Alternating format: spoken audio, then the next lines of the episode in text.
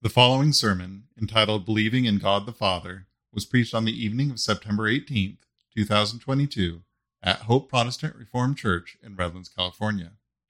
If you enjoy listening to our sermons, we encourage you to come worship with us. For more information on upcoming service times and Bible study opportunities, please visit our website at hope p r c dot org. Let's open God's Word this evening to Genesis chapter one.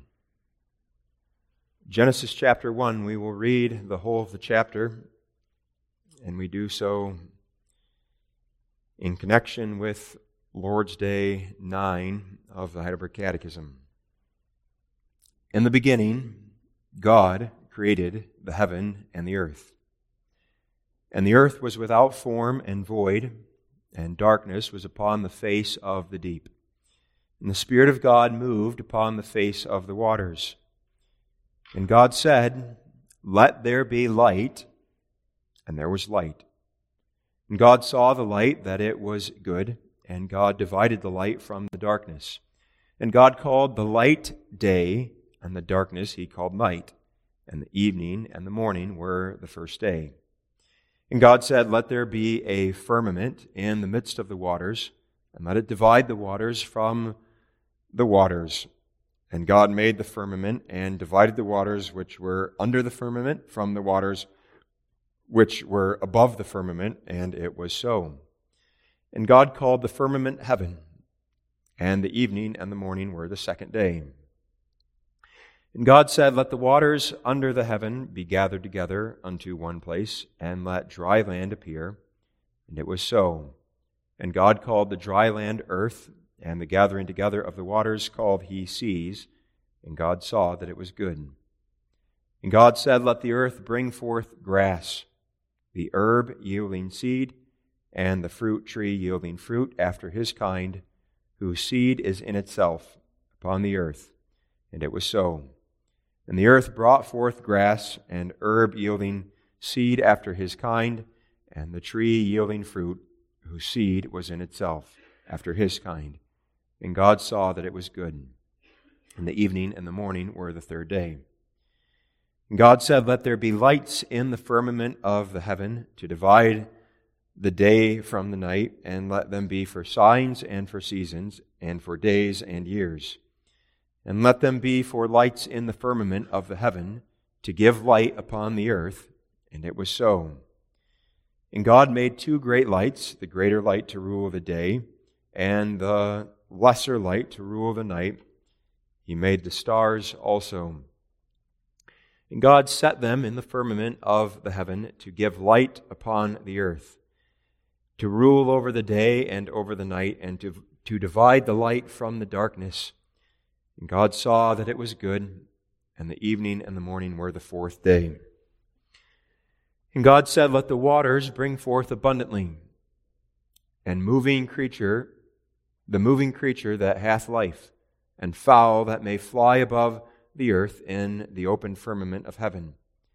And God created great whales, and every living creature that moveth, which the waters brought forth abundantly after their kind, and every winged fowl after his kind. And God saw that it was good. And God blessed them, saying, "Be fruitful and multiply, and fill the waters and the seas, and let fowl multiply in the earth." And the evening and the morning were the fifth day. God said, "Let the earth bring forth the living creature after his kind, cattle and creeping thing, and beast of the earth after his kind." And it was so. And God made the beast of the earth after his kind, and cattle after their kind, and everything that creepeth upon the earth after his kind. And God saw that it was good. And God said, "Let us make man in our image, after our likeness, and let them have dominion over the fish of the sea, and over the fowl of the air, and over the cattle, and over all the earth, and over every creeping thing that creepeth upon the earth." So God created man in his own image. In the image of God created he him. Male and female created he them. And God blessed them, and God said unto them, "Be fruitful, and multiply, and replenish the earth, and subdue it, and have dominion over the fish of the sea, and over the fowl of the air and over every living thing that moveth upon the earth. And God said, Behold, I have given you every herb-bearing seed which is upon the face of all the earth, and every tree in which is the fruit of a tree yielding seed, to you it shall be for meat, and to every beast of the earth, and to every fowl of the air, and to everything that creepeth upon the earth, wherein there is life, I have given every green herb for meat. And it was so. And God saw everything that he had made, and behold, it was very good. And the evening and the morning were the sixth day. Thus far we read God's Word. It's on the basis of this passage and many others that we have the instruction of the Heidelberg Catechism in Lord's Day nine. Lord's Day nine. Here we have the first article of the Apostles' Creed.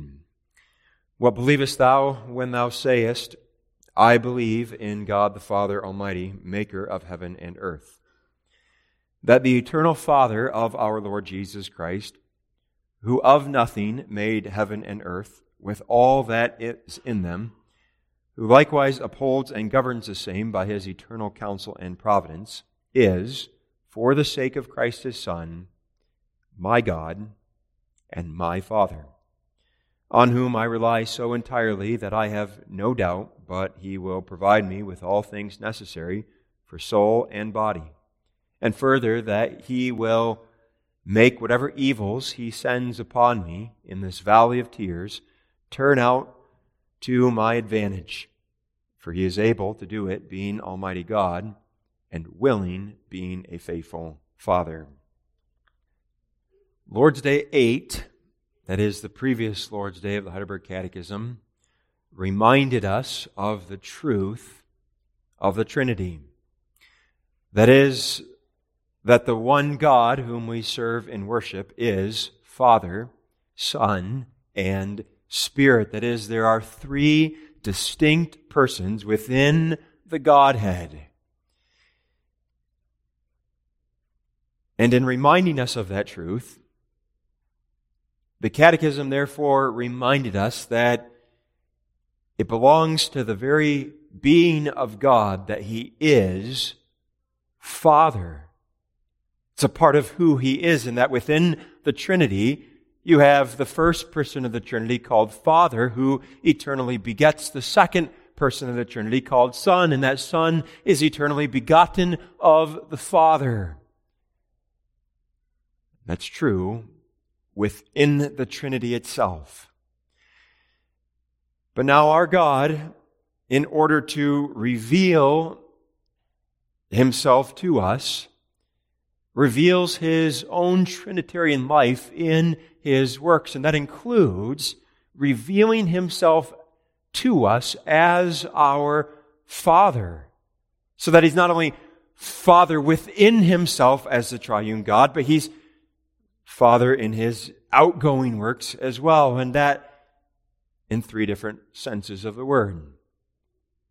At least in three different ways, I should say. First, He's the Father of our Lord Jesus Christ. Second, He's the Father of creation. And third, He's our Father by adoption. And now it's in Lord's Day nine that the Catechism explains those ways in which our God is Father in His works outside of Himself. Especially it focuses on the second and the third aspects of His work as Father. And that comes out in the Catechism. The answer begins by pointing us to that first sense, that the eternal Father of our Lord Jesus Christ. But then it goes on to talk about the fact that He made heaven and earth. That is, He's the, the Father of heaven and earth, and that He, He gives life, He gives existence to the creation, and He cares for that creation, even as a father gives life to his son and cares for his son.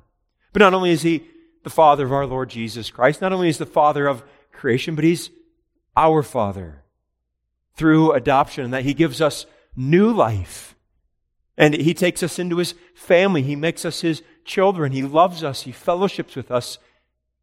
And He cares for us. That is, He does all the things that a father would do for His children.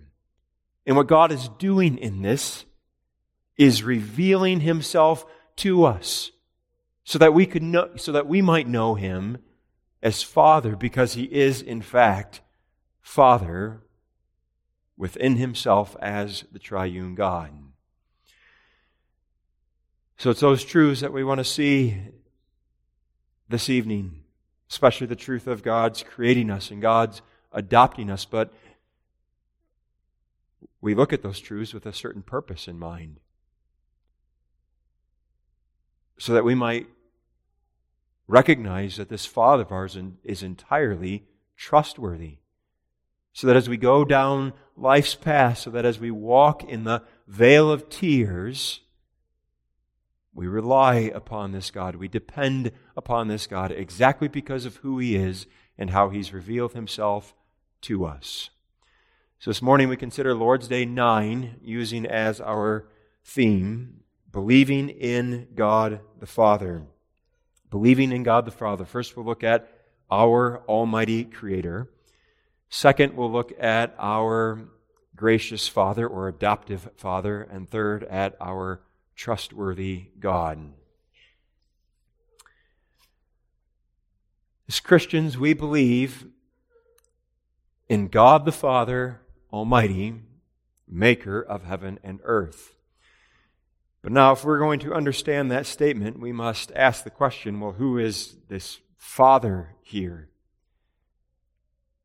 And to answer that question, it's good for us to recognize that when Scripture itself speaks of God as Father, in certain cases, it's talking about the first person of the Trinity in distinction from the Son and the Spirit, whereas in other passages of Scripture, it's referring to the one divine being, that is, the triune God as Father.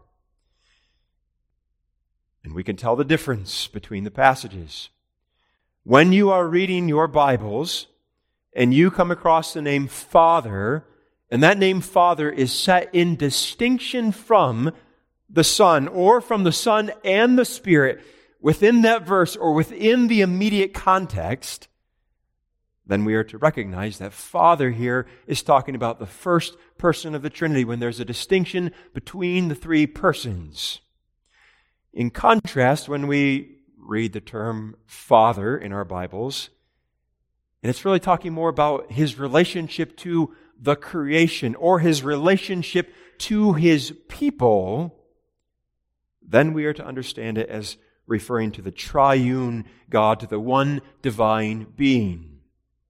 An example of the latter would be the Lord's Prayer and the address. Jesus taught us to pray, Our Father which art in heaven. It's the relationship between us, His people, and God as our Father, so that we're praying to the triune God, not just to the first person of the Trinity. The point of all of this is that when we read of Father, it can be referring to the first person of the Trinity or to the triune God. But that raises the question then, who then are we talking about here when we confess as Christians, I believe in God the Father Almighty, maker of heaven and earth? As we saw last time, it's really the triune God that creates. It's not just the Father, though He stands on the foreground in this work, but the Son and the Spirit likewise participated in this work. And they did so in a manner that was in harmony with their own distinct personal properties as the different persons of the Trinity. So it's the triune God who creates. And that's really who's on the foreground here. At the same time, we do acknowledge and recognize what we just mentioned in passing, that it is the Father that stands on the foreground in this work. The previous Lord's Day ascribed the work of creation especially to the Father. And it does so in light of His distinct personal properties, because a Father begets a Son. Within the Trinity, the Father eternally begets the Son. Fathers give existence, give life to their Son. They, they love their Son. They care for their Son.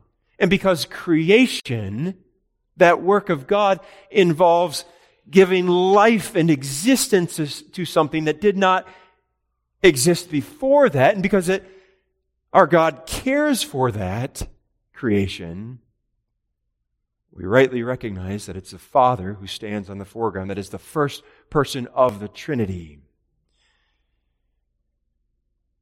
This is His work especially. And we want to look at that work, especially in this first point. We do so by turning to the account that Scripture itself provides for us, namely Genesis chapter one.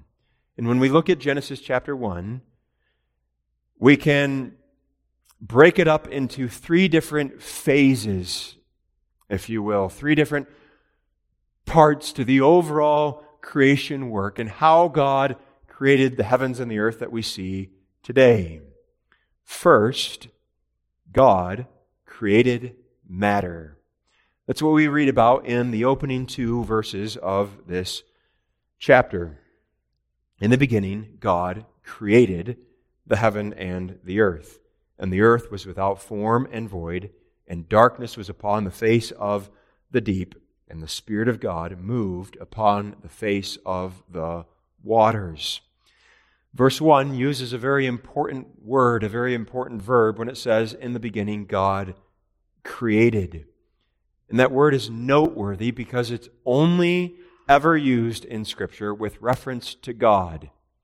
That is, man is never once made the subject of this verb to create. Man builds things, he makes things, but he does not create in this sense of the word. Only God creates in this sense of the word, because only God is able to create things out of nothing. And that's really the idea here, in that there's no pre-existing material that God uses as His starting point that He then molds and shapes and fashions into the created world. That cannot be the case because there's only one who is eternal. And that's God Himself. There cannot be another eternal, that is some pre-existing matter. So for God to create means He must create all things out of nothing, and therefore His work begins by creating matter, by creating the substance of this earth. And that's what we read about in these verses. In verse two, we read of the earth without form. We read of darkness. We read of the waters. And the fact that this verse can speak of a, a formless earth and darkness and waters. Well, those things were not there beforehand. God created them. He was creating matter at the outset of creation, and He did that out of nothing, even as our catechism teaches us. Who of nothing made heaven and earth? So He creates this matter, and because it's without form, the idea is that it was all blended together, as it were. And that means His second work then, after creating matter, is to start to form the creation.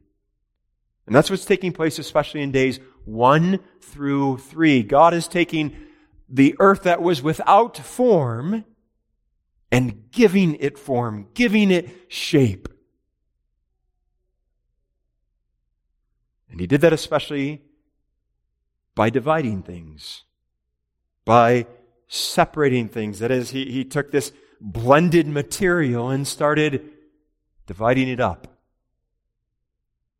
It's the language that's used again and again in the first three days of the creation. We can notice that. Verse four, after God has created light, we read, and God saw the light that it was good, and God divided. He separated the light from the darkness. He, he's pulling things apart. Same thing with regard to God creating the firmament. Verse six, and let there be a firmament in the midst of the waters, and let it divide the waters from the waters, so that there's waters above the firmament and waters below the firmament. And God does the same thing with the earth. That's verse nine. And God said, let the waters under the heaven be gathered together in one place, and let the dry land appear. And it was so, so that God is dividing, he's separating dry land from the water. And in this way, he's forming the creation.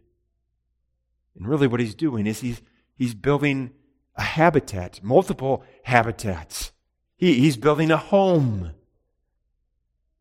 And within that home, he's going to place his creatures. And that's the third part of his work. First, he creates matter. Second, he, he forms the creation, the world itself, creating these habitats. And then the third part of his work is to fill it with the creatures. And that's what God is doing in days four through six. And he does so following the pattern of the first three days of the week, so that the first day and the fourth day correspond together, the second day and the fifth day, and then the third day and the sixth day. In the first day of the week, God created light and separated it from the darkness. And on the fourth day, God places within that the various lights. He places the sun as the light to rule the day, and the moon and the stars as the lights in the night. He's creating the luminaries, the light bearers. On day five, he's filling the habitats that he had made before. Day two. Day two, we have the firmament, the sky, separated from the waters. And now on day five, he puts the birds into the sky, and he puts the fish into the waters, into the sea. And then the same idea in verse with day three and six. Day three, God causes the dry land to appear. He creates all the plant life. And then on day six, he puts the animals upon the face of the earth, the land animals, so that there's a, there's a pattern, there's a structure that God is following throughout the creation week. First, he's forming, and then he's filling. First, God creates a habitat, and then God creates the inhabitants. That was God's work of creation. And it was, or to, and it's on the basis of this passage that the Heidelberg Catechism says what it does, that our God of nothing made heaven and earth with all that is in them. And you believe that, right? That God created all things in six days, just as he says he did here in Genesis chapter one? It's an important question because there are many who deny this. This doctrine is under attack in the church world around us, especially through the false teaching of what is called theistic evolution, or these days is more often called evolutionary creationism. Evolutionary creationism. This is the teaching that affirms God is the creator of all things, but that he used the mechanism of evolution to go about his creative work. In other words, it's the process of evolution that is the explanation for life and the diversity of life that we see in this world. But God was the one who initiated the process and who guided the process over the course of millions of years. That, in a nutshell, is the teaching of evolutionary creationism or theistic evolutionism. And really, this teaching is no different than how the wicked world explains the origins of this world and of life on this earth. The only difference is that theistic evolutionism is dressed up in church clothes and sadly welcomed then into the church. And indeed, there are many who have embraced this view. Even some Reformed and Presbyterian denominations affirm this teaching. And along with that, they invariably, and really out of necessity, reinterpret Genesis chapter one. They would say, yes, Genesis one tells us who created all things and why God created all things, but they would then argue Scripture is silent regarding how, when, and how long it took for God to create. And they have different ways of reinterpreting Genesis one along these lines. To use one example, some would say, well, Genesis one is not history, it, it's poetry. I mean, look at the structure after all. Days one, two, and three align with days four, five, and six. There's a, a pattern here. We're supposed to take this as poetry. It's just telling us that God created. It's not telling us how or when God created or how long it took Him. But over against that false teaching,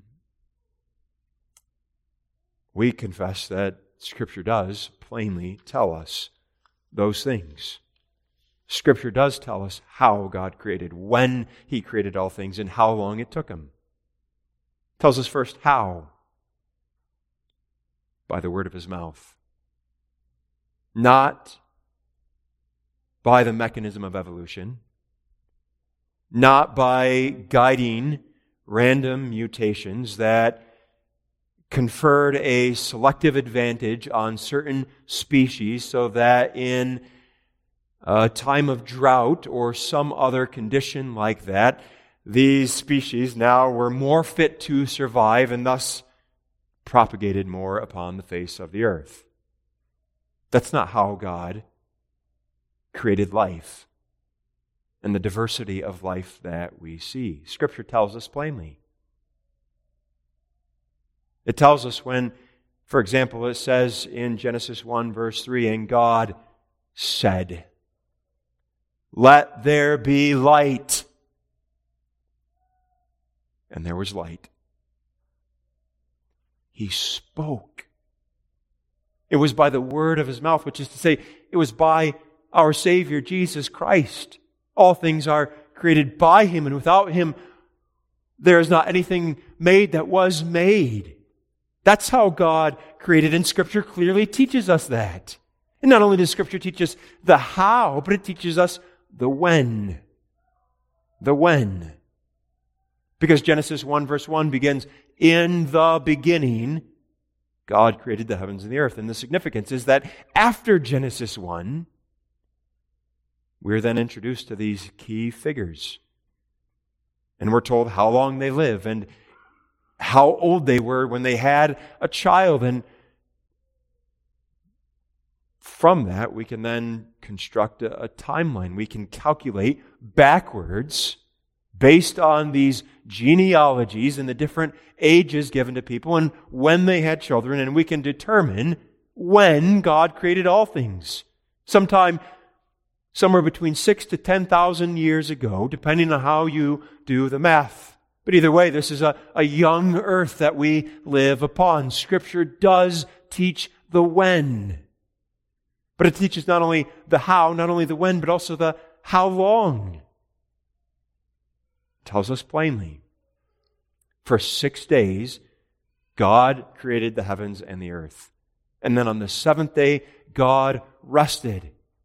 And these are normal twenty-four hour days because again and again in the Scripture account in Genesis one, we are told that these days are marked by evening and morning. So it took God six days. And if we have doubts about whether that's the proper way to understand Genesis one, well, we can turn to the Spirit's own divine commentary on this passage. In Exodus twenty, verse eleven, for example, which bases the fourth commandment on this truth. For in six days the Lord made heaven and earth, the sea and all that in them is, and rested the seventh day. Wherefore the Lord blessed the Sabbath day and hallowed it. God does tell us how, when, and how long. And regarding that whole notion of Genesis one just being poetry, It's simply not true. Because what's the great hallmark of Hebrew poetry? Not that it rhymes, but the parallelism.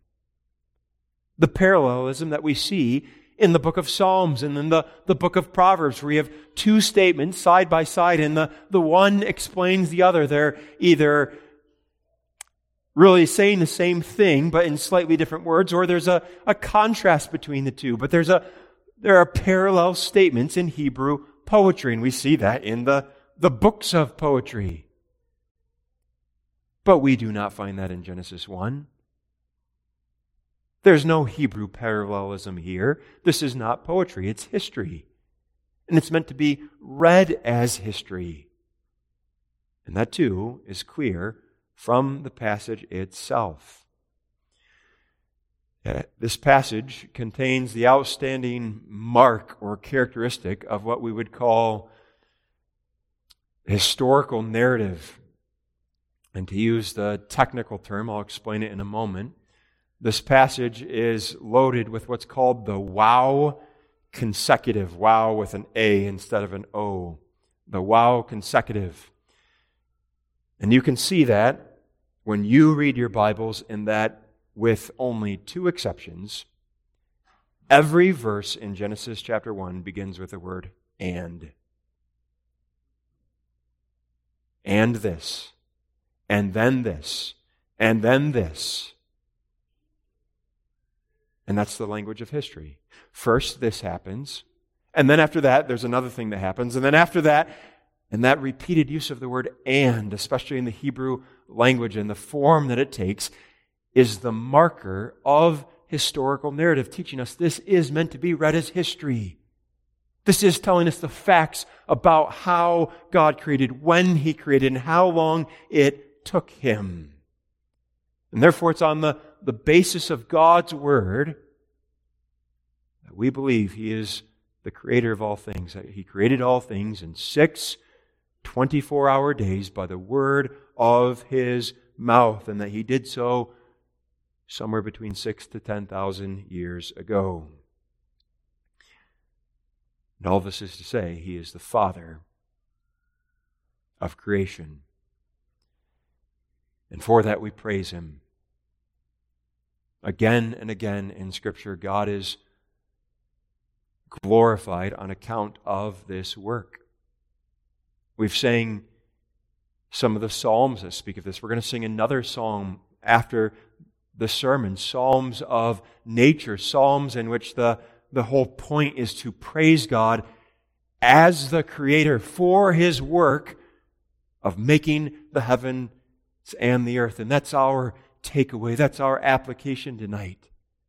So that when we look at this created world around us, we fall down on our knees saying, praise God. Praise Him for this great work as we behold His handiwork in the world all around us. He's the maker of heaven and earth. He's the Father of creation.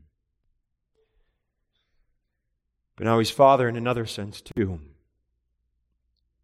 He's not only the Father of creation, not only the Father of our Lord Jesus Christ,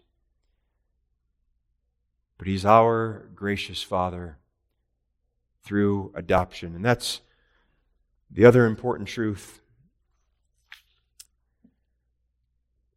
that we're going to get to in just a moment. I have one more part.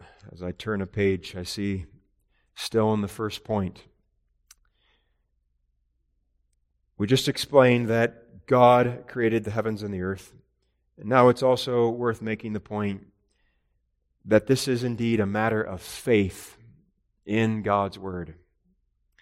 Just to say, God's Word is the authority on this matter. So that when it comes to the doctrine of creation, we are not trying to prove this based on science or an appeal to the world around us. Certainly, there's value in studying the creation and being able to show that there's no sort of disconnect, no contradiction between what God reveals in general revelation and what God reveals in special revelation. And there's even some value in appealing to certain things that are revealed in creation to confirm our understanding of all things. But the reality is that we believe this on the basis of Scripture, because God told us He created all things. And who is man to contradict God? Who is man who was not there in the beginning to tell the one who was there in the beginning, the only one who was there in the beginning, I know better than you how you created things, when you created things, and how long it took you? That's unbelief. We believe this on the basis of Scripture. And indeed, this is a matter of faith, of faith. It's the whole point of this being a creed. I believe in God the Father, Almighty, maker of heaven and earth. We believe this by faith. And that's the teaching of Scripture itself in Hebrews eleven, verse three. Through faith we understand that the worlds were framed by the Word of God, so that things which are seen were not made of things which do appear. And that means it's not because we are smarter, it's not because we're intellectually superior to the wicked world around us that we understand the truth concerning creation, but it's only because God has opened our eyes spiritually. It's only because God has given us the gift of faith, and that then is a matter for humility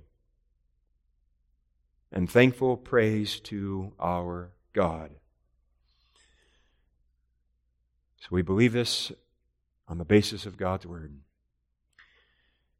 And now we can transition to the idea of God being our adoptive Father. He's the Father of creation. He's also our gracious Father. And that's where the Catechism goes next. What believest thou when thou sayest, I believe in God the Father Almighty, maker of heaven and earth?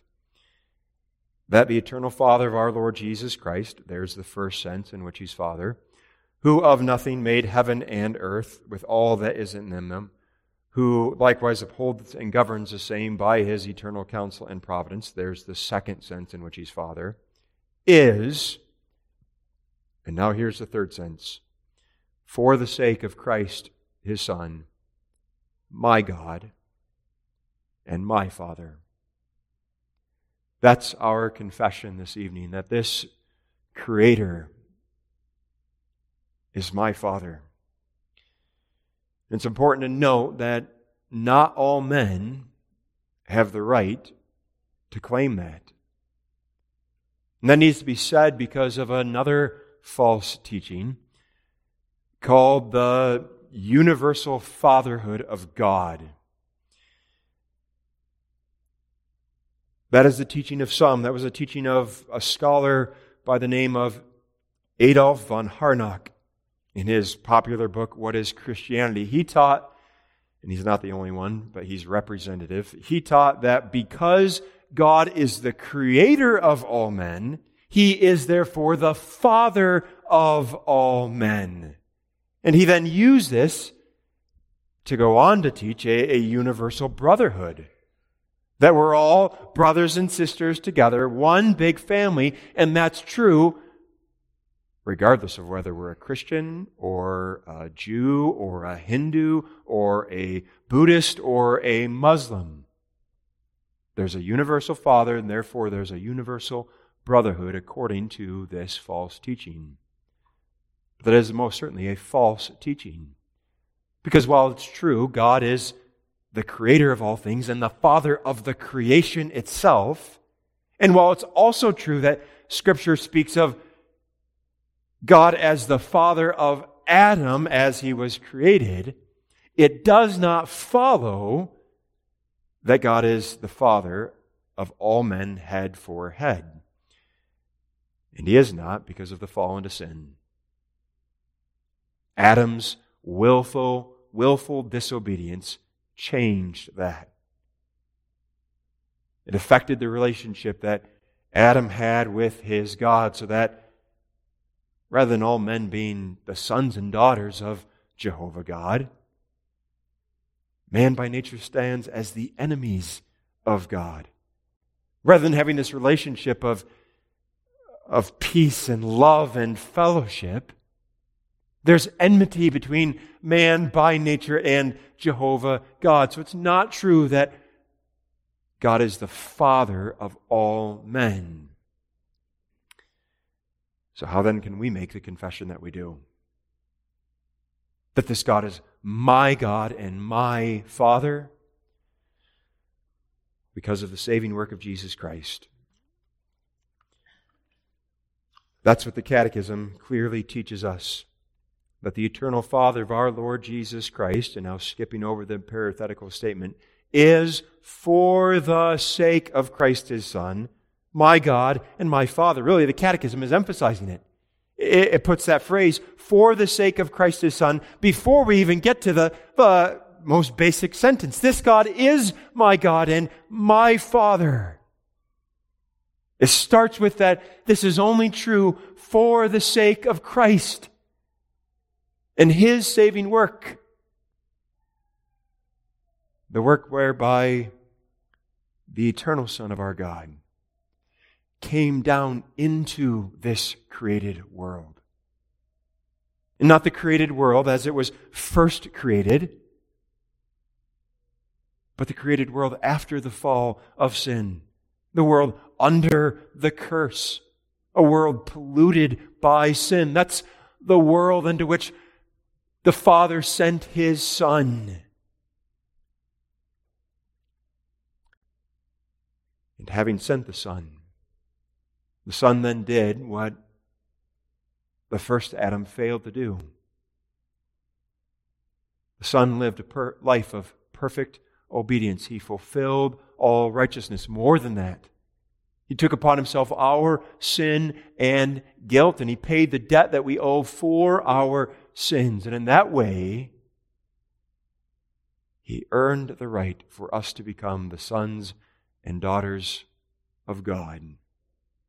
We've been chosen as God's children in all eternity.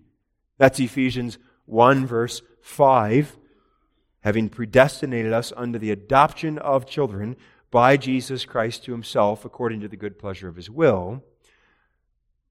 But it was the saving work of Jesus Christ that procured the legal right for us to become God's children, because we were enemies by nature. We were the children of wrath. Something has to change for us to become the sons and daughters of the Most High God. And that change takes place on the basis of Christ's work, and that He, he paid the debt that we owe for our sins. And He lived a life of perfect obedience that's imputed to us by faith, so that we are now righteous before this God. And it's on that basis that God then takes us into His family. He makes us His dear children so that we may make this beautiful confession of the Heidelberg Catechism that the eternal Father of our Lord Jesus Christ is, for the sake of Christ His Son, my God and my Father. It's a privilege to say that. And that comes out even in how the writers of Scripture speak of this. No doubt this is the reason that John wrote what he did with a sense of amazement. Behold, what manner of love the Father hath bestowed upon us, that we should be called the sons of God. What love! What a glorious work that, that we who were sinners can now be called the sons of God. And not only are we called that, but we enjoy the, the relationship. Because as a part of His adoptive work, God sends His Spirit into our hearts to make us His sons and daughters, so that we cry out, Abba, Father. We speak to Him as Father. We can address Him in this way. And we can now rely on Him,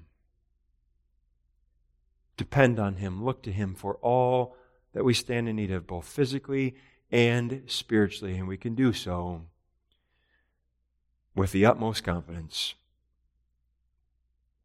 because this God is entirely trustworthy. And that's the truth that follows from the first two points. Because He is both the Almighty Creator and our adoptive Father, He is therefore our trustworthy God. And that's the point that the Catechism ends with. Having explained, or at least stated, the three senses in which God is Father outside of Himself, the Catechism then makes application, the last several lines. On whom I rely so entirely that I have no doubt but He will provide me with all things necessary for soul and body, and further that He will make whatever evils He sends upon me in this valley of tears turn out to my advantage, for He is able to do it, being Almighty God and willing, being a faithful Father. First, He's able, because He is the Almighty God. It's not the case that our God is a Father who wants to give good gifts to His children, who wants to care and provide for them, but lacks the resources to do so. He, he lacks the ability to bestow upon us the goods that He would like to do. That's not the case, because He's the Almighty Creator. He is therefore able to give us all that we stand in need of. Because the very fact that He created all things means everything belongs to Him. It, it's His to dispose of as He wills, to distribute as He wills. And not only that, that the creation belongs to Him, but the very fact that He was able to create, create all things speaks to His power. He is God the Father Almighty, we confess in the Apostles' Creed. He has the power to do whatsoever He pleases. There is nothing too hard for our God. Therefore, He's able to care for us. And that makes Him trustworthy. But He's trustworthy not only because of His ability, but also because of His willingness. And that's what the other, the other part of it that the Catechism calls our attention to. For He is able to do it, being Almighty God, and willing, being a faithful Father. So that our God is not like some tyrant, some wicked ruler over a people who has endless resources, who could easily provide for the people, but refuses to do so on account of his selfishness. That's not our God. But He's our Father who loves us, who cares for us, and is therefore willing to open His hands wide to give us what we stand in need of. And if we have any doubt about His willingness, we look back to our Savior and to the truth of Romans eight, verse thirty-two. He that spared not His own Son, but delivered Him up for us all, how shall He not with Him also freely give us all things? It's because He is both the Almighty Creator and our adoptive Father that we can therefore trust Him. And indeed, He's shown Himself to be trustworthy, and that He has provided for us simply by creating this world. Remember what we were saying in the first point. He, he built us a home. As you walk through those days of the creation week, we could go through each one of them. We're only going to mention a couple of examples, but in each day, he's, he's making a, a home, a habitat that's fit, not just for the creatures in general, but for, for man, the pinnacle of his creation. So that when God creates water, that material, he, he's giving us what we stand in need of to drink when He creates the firmament. He's giving us the air that we need to breathe. When He gives us, when He creates the, the plants and the animals, He's giving us food to eat. He's, he's giving us everything that we stand in need of. And He has indeed given it to us to be used by His people. That's the point being made in Genesis one, verse twenty-nine. And God said, "Behold, I have given you," that is man, "every herb bearing seed which is upon the face of the earth, and every tree in which is the fruit of a tree yielding seed. To you it shall be for meat." God is saying, I made this for you. Yes, I made it ultimately for my own glory, but my name will be glorified in that I am now providing for you, my people. God has cared for us. He's shown Himself to be trustworthy. And that's true not only because He provides for us, but He also protects us. Because the reality is that we live in a fallen world. We live in the creation that's been made subject to the curse, so that there are now evils that come upon us. Catechism recognizes that when it says what it does, it speaks of the fact that He will make whatever evils He sends upon me in this valley of tears turn out to my advantage. But notice that language, the valley of tears. When it speaks of a valley, it's talking about our lives, and it's comparing them to a, a pilgrimage. The path that we must walk in. That path is through the valley, a valley of tears. That is, there are so many obstacles, so many hurdles, trials, and struggles that come upon us that are the occasion for tears. When we're in the valley, we feel hemmed in, as though we're in a strait, a tight spot. We're, we're being squeezed. And because of the dangers, we're often afraid, but the Catechism is teaching us is that because we have this Almighty God as our Father, we need not fear. As the Catechism teaches us, He will make whatever evils He sends upon me in this valley of tears turn out to my advantage. Embedded in that language is the fact that He's in control of them. It says that He sends upon me. They're coming from His hand. He's the Almighty Creator. He's the one in control of all things. He's the one that directs them so that He prevents many evils from coming upon us. And as for the ones that He does send upon us, well, then we remember He's Father. And then He's got a good and loving purpose. No good and loving Father removes every hardship and obstacle from His children. No good and loving father gives to his child every last thing he or she could ever want. That's spoiling a child. That's not good for the child. And so it is with our Father. He does send evils upon us, but always for our good. He turns them. He makes them serve our salvation. And all this is to say, He is entirely trustworthy. So do you trust Him? Do I? The second half of Lord's Day nine is a beautiful profession of faith, and it's so personal. Notice that, on whom I rely so entirely, that I have no doubt, but that He will provide me with all things necessary for soul and body.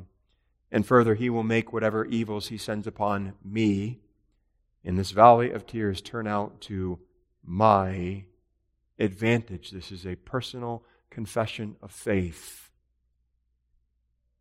Can we make this confession from the heart tonight? Or are we looking elsewhere? Are we trusting in ourselves or in some creature or in some possession? May God bless His Word tonight by strengthening our faith so that we look to this God as we walk as pilgrims in this valley and with trusting hearts confess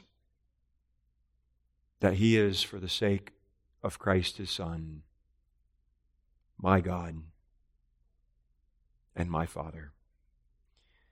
Amen.